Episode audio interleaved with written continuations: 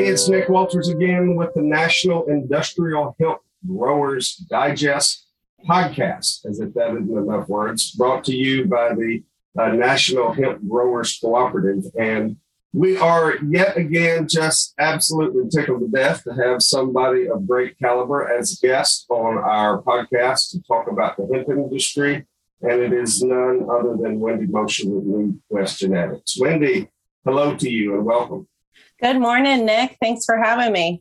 Absolutely. We are in full disclosure, even though the video is not going on, I am donning my New West Genetics hat that you gave me when we got to visit Fort Collins a couple of months ago. And so just as a spoiler for everybody else, I'm sure there's some merch I could go buy on the New West Genetics site, or maybe Friend of Wendy gets you a hat. I'm not sure which Friend one. Of Wendy gets Friend you of Wendy? A hat.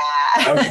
Of all right. Course. Well, show up at the next booth sighting somewhere and see if we can talk you out of one, maybe something like that. So, hey, I am really excited to be able to talk to you on a couple of different levels, and just about New West and about genetics and what that looks like, and we also want to talk about the Value of Seed and that effort as well that we are all supportive of. So let's just start off with the fun stuff and the good stuff, which is the Wendy intro part. So tell us a little bit kind of about your background and how you got into this crazy world of hemp stuff. And then, you know, what was your hemp aha moment? That's something we always like to ask our guests. At what point in time did you go, oh my gracious, look at this stuff, you know, this, I'm all about it. So yeah, take us off on that. Yeah. Okay. Whoa, that's a lot. So I if I forget a piece, let me know. But I'm the daughter. I'm a third generation entrepreneur. I started when I was 12 with my first job working in my grandma's kitchen. She owned the only hotel and restaurant in town. And this was the 70s. And wow, it was not common for a woman to run things, but she, you know, took the bull by the horns when she was young and realized she needed to support her family. And she did. So we all worked there. This was in upstate New York, a tiny town of 2,500 called Dolgeville, in that, you know, Rust Belt, but really it was more of a leather stocking belt. So it's called the leather stocking region. So we had a shoe factory in town, which closed when I hit my late teens. So hugely impactful. And it's part of my hemp aha moment, right? Just watching those things happen. And so, and then my dad was also an entrepreneur. And so I swore I would never do it. My wife swears at me because I do it. So that's interesting. Yeah. Well, so I went to college in Albany. I met a young man called John McKay, who my girlfriends looked at me, and this is the early 90s before bedhead was cool. And they said, "You're dating bedhead?" So yeah, I had no idea he was going to turn out to be a brilliant scientist. So we met when we were, you know, early 20s. We tooled around together, moved out west in 95. He went to graduate school, got his PhD from University Montana, Missoula. And, you know, I sort of traveled along with him and initially put my hands against my ears and said, plant genetics, so boring. Don't talk to me about it. But then he started getting interested and more applied towards agriculture and, you know, plant genetics. And that happened on our move to Colorado. So we've lived in California, Washington, Montana, Colorado, just the most beautiful states. I love education. So I did work in industry for a little while I was in Seattle. I worked for Microsoft, enjoyed it, but really loved working with people with disabilities, which a lot of people in hemp don't know about me. So I ended up getting my master's in special education, and I taught for 12 years, and I loved it. I loved it so much. And I miss it. But along came this opportunity in 2014, and we were in Colorado. We had expertise at the ready, and my husband and our partner, Rich, we're all together today still. And we had this opportunity of being in the right state at the right time.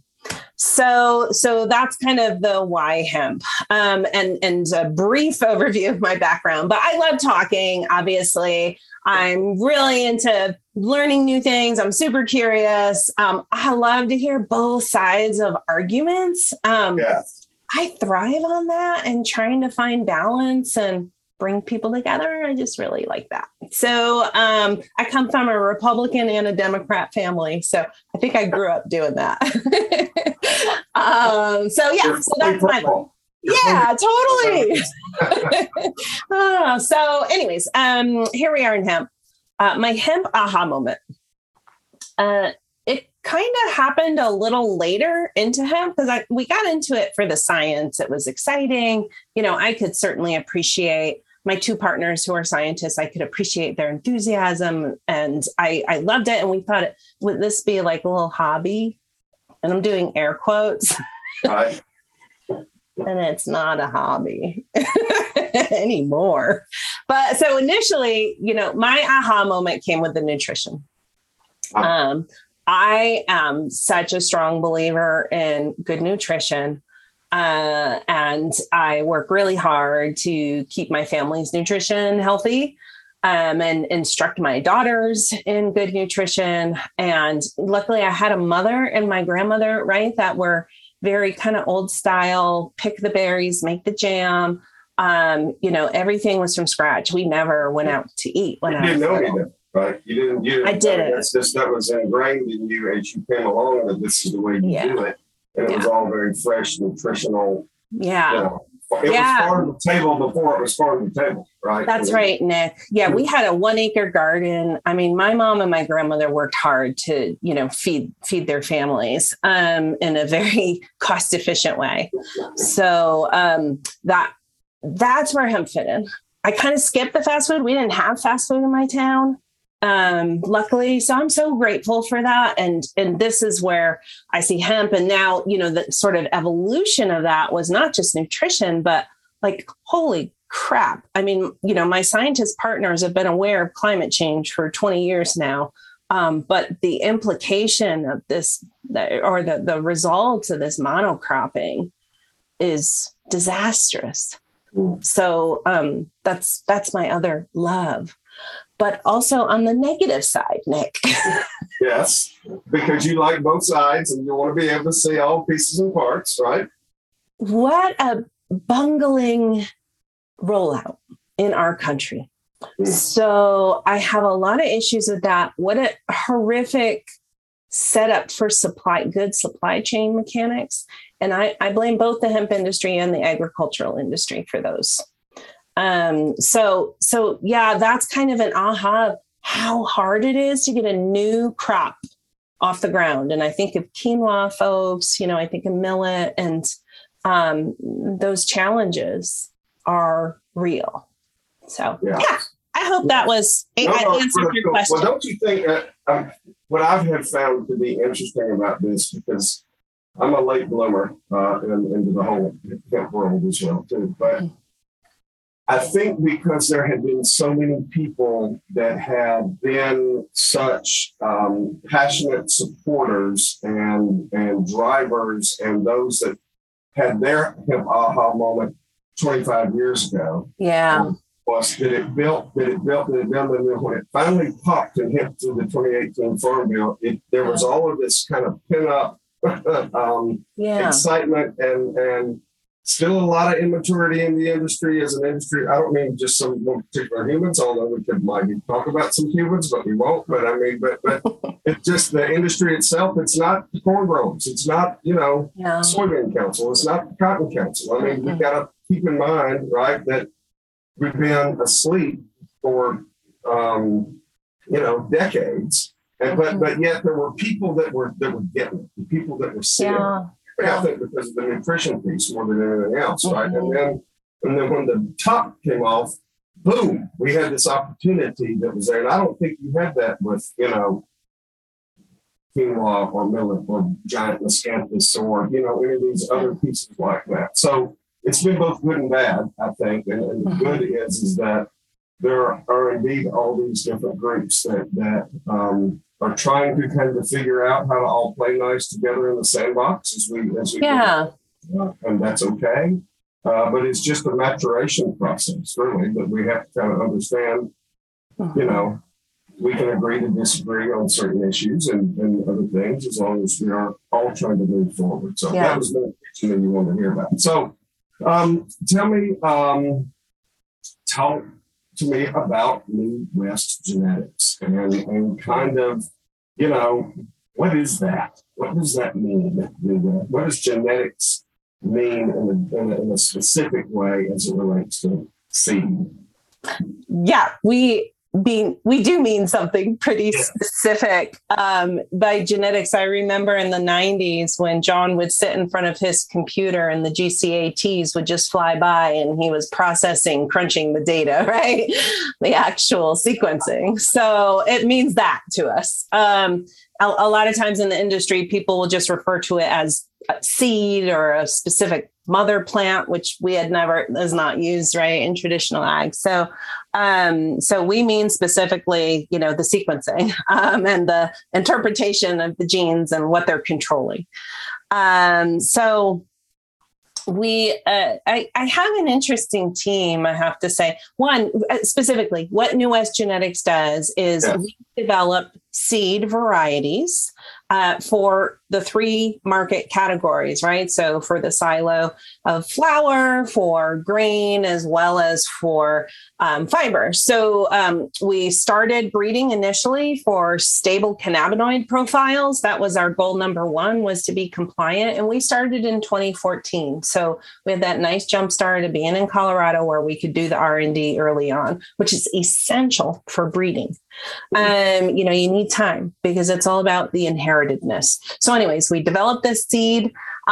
We were the first to walk through AOSCA certification on a U.S. bred hemp seed. It was a learning opportunity for both us as well as Colorado Department of Ag and AOSCA, who've been wonderful partners. So really dedicated to stable varieties for growers and grower success and yield, as any seed company is, and learning constantly. You know, that's a kind of a trademark of New West, is we tell you what we don't know.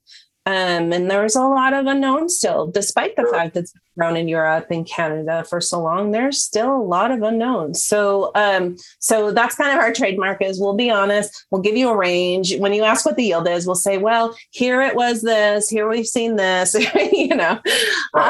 So that's what we do. We sell seed. We have a wonderful agronomic package now. We didn't set out to be great agronomists, but we realized there's that need. It needs to work hand in hand.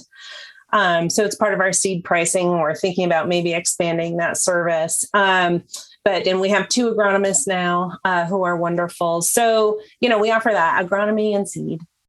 Yes, that's terrific. Well, you know, and so that one of the opportunities that we have had to work together through the co-op as well as working with the West is helping to explore, particularly in the Southeast U.S., all right, let's talk more about what the genetics might be like down in our neck of the woods. And so, you know, like any of these things, as our chief agronomist, Dr. Cornett, reminds me on a daily basis, these things are called tripods, okay? And we are trying this stuff. So don't, you know, we've got to be able to understand, you know, at least start off to figure out what we don't know. And if you knew anything, it's more than you knew yesterday. And so it just takes time to be able to get these things done and to get them done right. And one of the reasons that we have enjoyed having ongoing opportunities to work with New West is because we respect so much the science of the things that you and Rich and John have, that you're committed to. You're not just a broker and said, oh, yeah, I think this stuff grew pretty well over in XYZ spot, so I reckon it'll grow if you want to go stick it in the ground. That's not of interest, right? So But help me understand that part of the genetics piece like that. So let's just say we go and take a certain variety and we're going to go plant it in temperate zone X that you've not planted in before. I don't even know your secret sauce or your genomes that you're matching up or whatever all that really is. But what takes place on that? You grow it, you plant it, you figure out soil conditions, your weather, all the other things that some of it you can control, some things you can't control. And then now it's the end of a trial like this and you have some data. Do you go back to the lab and really start looking with stuff? Go try to figure out I think it will grow better next time, or emergence might happen quicker if we did it this way instead of that way. Or is it the agronomics? This is a huge loaded question, right? But I mean, or is it the agronomics of, okay, well, you didn't plant it at the right time, or you didn't plant it in the right way, or you used a drill when you should have used a spreader, or planter. Kind of some of all of that. Is the answer D, all of the above, or? Kind of. Well, we usually say, and the science side will say crop production is 80% genetics. And the agronomist side will say it's 90% agronomy. And, there's always that argument. But I do believe, in true fashion of, a peacemaker, it's 50-50. It really can have a high impact. Now, in answer to your question about if we do stuff in the lab, people always want to say, where's your lab? My partner, John, my husband, John. And serve both roles, right? Yeah. Some people don't know that because we have different last names. But anyways, he grew up in the age of discovering, sort of initially marker-based selection or working on it to refine it and which turned into whole genome selection. So, the technology improved in the 90s, and in the 2000s, they were able to do this whole genome based selection. So New West does not use transgenics, which is, transplanting a species separate from the plant that is carrying a trait. We don't do that. And that's what most people are referring to when they say GMO, although a lot of people don't know what that means. Yes. And we also do not use genetic editing, which may be an insertion or deletion of a gene. We just do marker assisted selection. So we look at the genetics, we see, is this area kind of controlling this trait? And then can we make the selection faster? So once we bring a finished variety to trial, that variety's done. We look at, and then you put it in a bunch of places and where does it perform best, right? So that's the purpose of trialing. That's the agronomy side. Yes, it is. Kind of done your science part as far as you're concerned.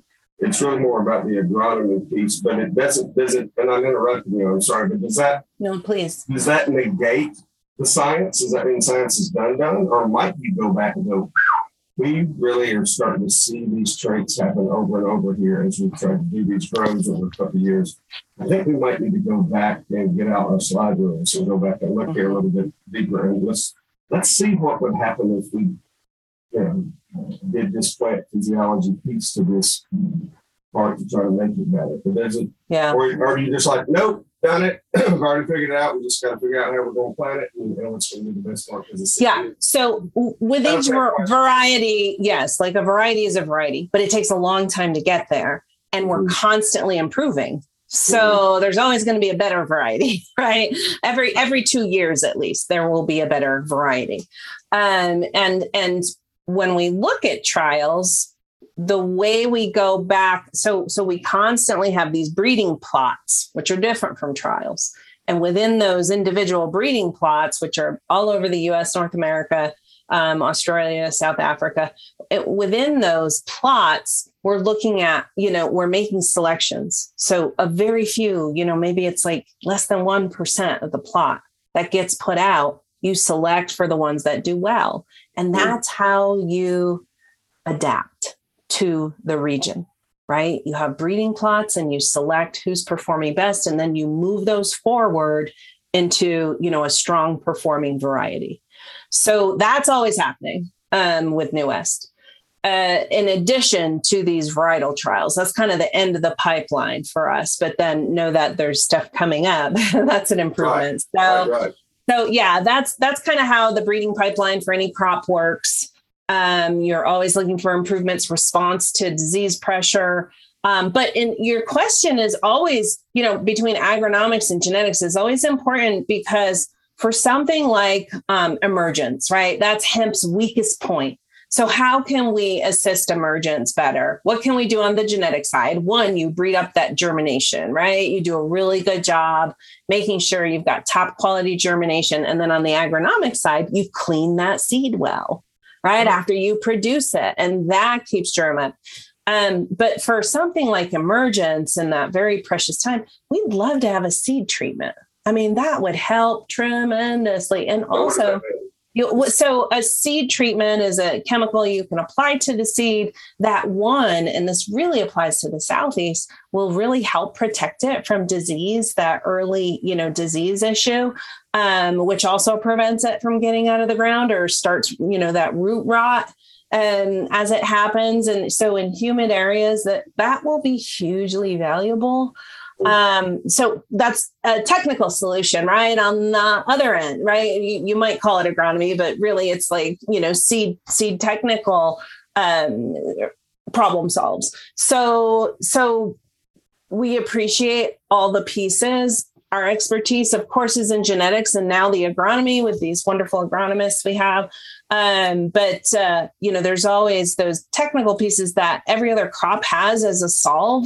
Which, you know, and I know this is controversial, but herbicides, we don't have that in hemp. And man, I'm telling you, we've seen some serious mistakes this year with people using pre-emergence too close to planting, or, you know, they're getting drift because they're trying it out. And it's, you gotta wait for the science on that. We, you know, it's not quite there yet. I think next season we will see Sonalin approved as a pre-emergent, but that's another thing that can be helpful in places that can't get ahead of the weeds, right? So, right. You know, your other, so, and there are all these agronomic solutions to controlling it, but some regions just, those solutions will not work and you have to have an herbicide to get going.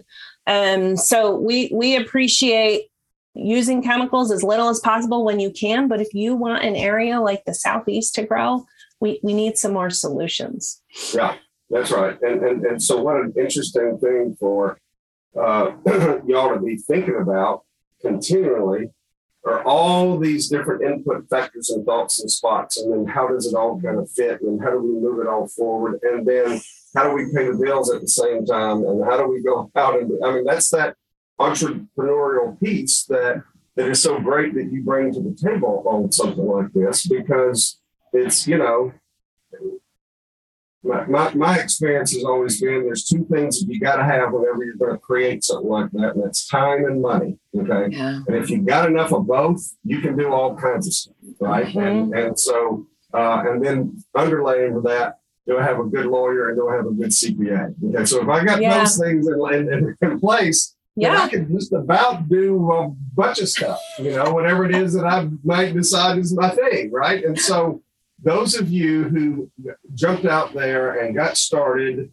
and said, hey, we're headed in this direction. We're not just, hemp is not just the latest fad that we decided to get into. We really see the value of the crop, how it does all these cajillions of wonderful things that we know that it can do. And hot diggity dog for the industry that you're with us and that you're there to do that and to be a part of it. And with a full reality of saying, we're not trying to pretend to say that we've got the answer for everything today, because we know we don't.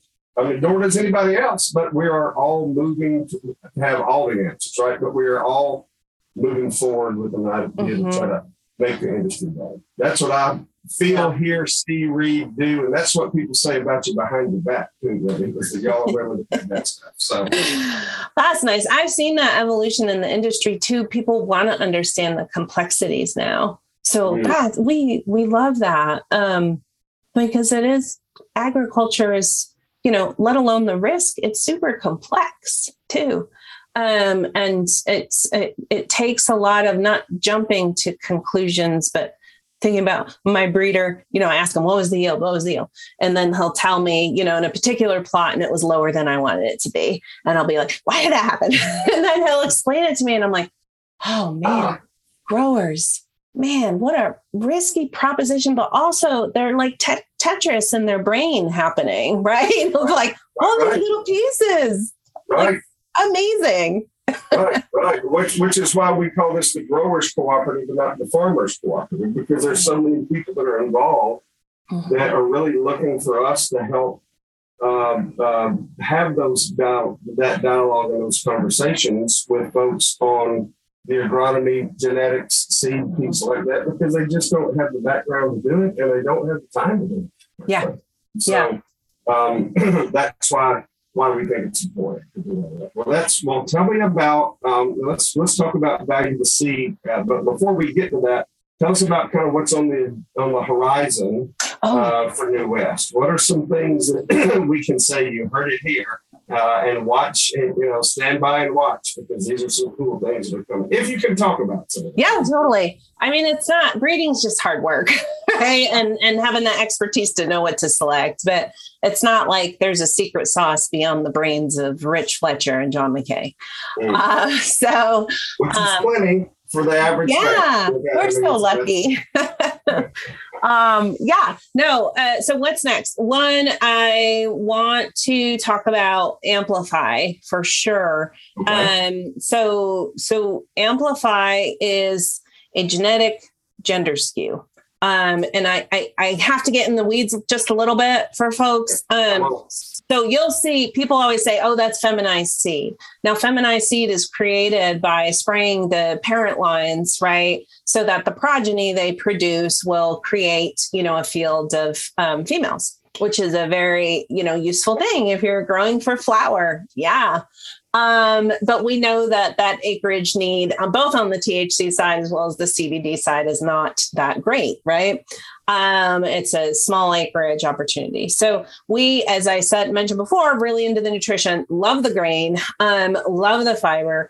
We have been working on a family of varieties called Amplify that have this genetic trait. And what it does is it's a sort of mating of a special male and a special female. So it's still dioecious. The product it creates can be up to 100% female, but we want the grain. So we are messing with those ratios of females to male. Now they can even skew that ratio to 100% male. Why would you? Right, Nick? Anyway, so it is a genetic trait that will increase yield substantially. We need growers to make more money. We need to be able to compete with these commodities. So Amplify, we've seen it, you know, we've only had it in, you know, true sort of trialing last year, and we've got a bunch of fields this year, but we suspect it can get between 3,500 and 4,000 pounds of grain an acre. That's, you know, soy is right around 3,300 ish. So that's when we can be competitive with, you know, this protein kind of need, right? Competitive with soy and other traditional sources. Pea as well, absolutely competitive. We will kick pea's ass. But there's a role for every crop, right? We don't want a monocrop. So, but we really do. So it's game changing, we feel, and we will try to breed this trait into all of our high performing varieties that we issue here on out. And, you know, you could think of it as, okay, if Amplify were here, then you'd need half the acres that are happening now. But what I do on my side is really try to expand that market. Right. There is no reason that this shouldn't increase markets because of its competitiveness with these traditional crops. Now, I beat myself over the head constantly or hit, you know, banged my head into the wall, pushing these these large scale manufacturers that use create these protein ingredients, and oil ingredients to try to get them to adopt and even trial. And that's half my frustration with traditional ag is they say They love the added nutrition, right? They love the hemp story of its nutritional profile. I don't have to convince them of that. Right. But they won't do it until someone else does. And I'm like, you suck because you're the ones that have the money and the power, right? And you're saying you understand you need to make these changes. So it's not, but you're expecting like poor people like us, Nick, right? To do the hard work. So I'm about at the end of my rope in many cases, but I want to be nice to them. So they do it. And you know, right. Maybe they'll hear this, maybe they won't, but they hear my frustration now, person to person, when I have that conversation with them. It's put up or shut up time with climate change. So don't get me, I got to calm down. I was about to get you cranked up, right? You're about to go to preaching. Okay. I got to calm down. You need to go eat a gummy. You got to go chill out. Okay. Oh, but anyways, so that amplifies. Yeah, right? Awesome. Every grower is like, get me that, right? I need to get more revenue per acre. And processors love it too. Now there's always rolling out a new variety. Everybody wants it like that. And that's not how it works. You need to trial it. So this year we're messing with the ratio. How many males do we need to actually make it work, get sufficient pollination? So my, brilliant breeder, Rich Fletcher, is working on that.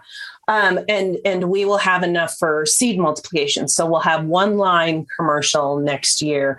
And, we call it pilot commercial because it'll be about 35 acres. But then we can take it to a contract season and multiply. So 2024, Amplify will be out for sale. We will trial on that small commercialization with growers we already have that are committed to trying everything out. So but 2024, we should have a game-changing genetic. Well, that means that maybe that next time I go to Costco and I see hemp seed in a big bag, it doesn't say made in Latvia, right? It could say made in here, because not just that you'll get.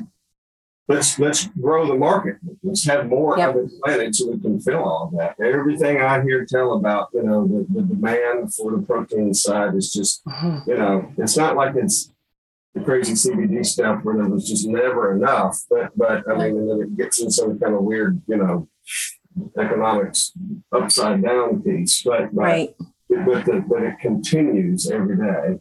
It can be more and more of an opportunity for us. So that's just why for us at Co-op, we really think proteins and building material are the two things that we can get to the market, expand the market, and get to the market even quickest, whatever quick means. Mm-hmm. And then as for our growers, right? So that we've got knowing that hemp creek's coming and knowing that there are people that are the certification for the building codes of hemp creek, and then on top of that, the ever increasing awareness about what hemp can do in the proteins world is.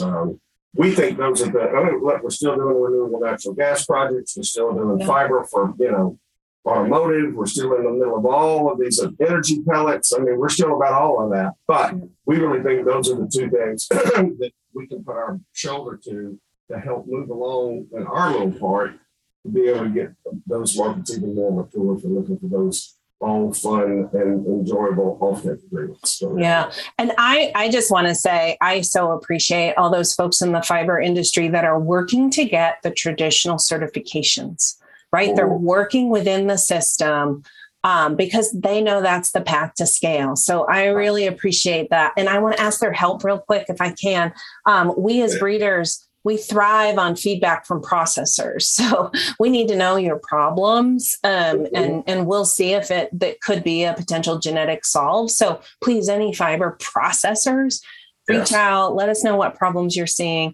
We suspect Amplify will yield a higher amount of fiber per acre. We'll have more data on that this year, but we don't have any proof of that. But we're wondering if more females, will increase uniformity and yield. Not sure. So anyways, just wanted to put that request out there to. No. Look, because this about, about how it flowers and how it works and all this stuff. I've learned so much about this that and so many of us who don't come from any part of any type of traditional agriculture can speak that or something. You know, first time I heard monacious, I thought it was a girl I went to high school with. I didn't know what it meant, right? Until we got into the middle of it. So, Hey, let's talk about Value of Seed. Okay. Let's talk about that effort that y'all and others have jumped on to kind of start some leadership and all of that and what that means. And tell us what it is and tell us a little bit more about, you know, all those pieces and parts. Yeah, sure. So Value the Seed is exactly what it sounds like. It's an initiative to promote a strong industry foundation of seed. And what we've seen happen, and it's not really anyone's fault. It's just the fact that this was, you know, black market kind of world transitioning to demand, right? Immediate demand. Right. So there wasn't time to develop genetics. We had to use the best we had. But what happens is the industry just didn't value the role that genetics could play. It didn't understand it. It hadn't been developed, et cetera. So, you know, it hurts our feelings when people don't value the seed, you know, to be completely honest. And every other plant-based industry is based on strong genetics. Like they learned the lesson eons ago. We had to learn the lesson now. When you don't have strong genetics, you know, the yield hits you take, you know, all of the pitfalls of that. And, you know, even in the CBD craze, I mean, people got really screwed over with folks saying it was this much germination and it had come out 10% or 12%. So we need the industry to learn from that mistake, to value the seed. And it's a path for regulators because it is understood. So the initiative is promoting that certified seed producers like ourselves demonstrate the THC compliance, but then our customers don't have to do it again because we know genetics control the cannabinoids. So there's a whole process called G/E, genetics by environment. It's an experimental process. You can look at it a few different ways, but both CSU with my husband, John McKay, as well as Cornell, Larry Smart, have looked at it from two different ways and indeed confirmed what they found, that genetics in well-bred varieties, there's the caveat, control the cannabinoid content. So there is no reason, so it's inherited. Right. So if I get tested, I demonstrate my THC compliance. There's no reason for my customers to have to demonstrate it again. And organizations like the USDA and the state departments of ag, especially, you know, understand this, grasp this concept. And they see, oh, this will make my job easier. Right. This will make our costs lower if we don't have to go out and test every field. So that's what we're proposing. It is not a THC exemption. It's not a THC waiver. Certified seed has to show compliance with law all the way to harvest. So that's what we're proposing, an easy sell for regulators and a nice incentive for growers to not have to pay those fees. And it's not just paying fees. Growers don't like the government coming on their land at the end of production and saying whether that crop is marketable or not. Right. I mean, that sucks. Right. How much they already live with risk, right? Right. So, yeah. An industry like ours that is all trying to get all, and they'll continue to get growing both deep and wide at the same time. This is a definite part of all that, and that's why we are glad from the National Hemp Growers Cooperative to be a part of the Value of Seed, supporting that initiative and effort. We've got other good folks like the American Seed Association and International Hemp and Whitefield Hemp Partners and ihemp Acts and other groups like that that go, yeah, we see this. And just from not only just my background at USDA, but also particularly our vice president for strategic partnership, Russell Laird, who has been through 4 farm bills and understands all the ins and outs of what happens regulatory-wise at USDA and what happens as far as what is permissive and what is not and how it works. The cool thing is that we don't have to go change a whole bunch of laws to be able to make this work. I mean, it is permissive already to allow these regulations to be put into place. And for those states that, as apparently time that you and I are talking this, those six states that are governed by USDA, including my home state here in Mississippi, you know, we've heard directly out of the mouth of the chief regulator that, hey, look, as soon as we know in the states that we regulate, that they govern, that indeed the genetics are there, after we get some data underneath us that we know that it's there, we fully expect to be able to say, absolutely, this is, or not example, that's not the right word, but it is, the genetics are there to be able to support the fact that we don't have to have this ongoing testing to go on because the genetics back that up. So we think it's the right route to go, and we think it's a smart route to go. And we're glad to see you guys at New West take the lead. But I've heard you loud and clear, just because we happen to be the folks that have let it up doesn't mean we're the only folks doing it. We just are willing to post the idea on our website right now. Thank you. Come join us. The water's warm, jump on in. Right. Yeah. No, thank you so much. We all need each other, right? That's for sure. Right. So let's... tell folks how they can find not only you and how they find more about New West Genetics, but give us a good plug on the website and the right way to connect and what all that looks like. Yeah, newwestgenetics.com. Pretty self-explanatory, and that's two W's. People ask that a lot. N-E-W, W-E-S-T, genetics. Okay. So please, go there, and then Value the Seed is a page we have on our website where we're kind of capturing interest. So there's a contact form there. And we're, our initial reach out for folks that have general questions, info@newwestgenetics.com.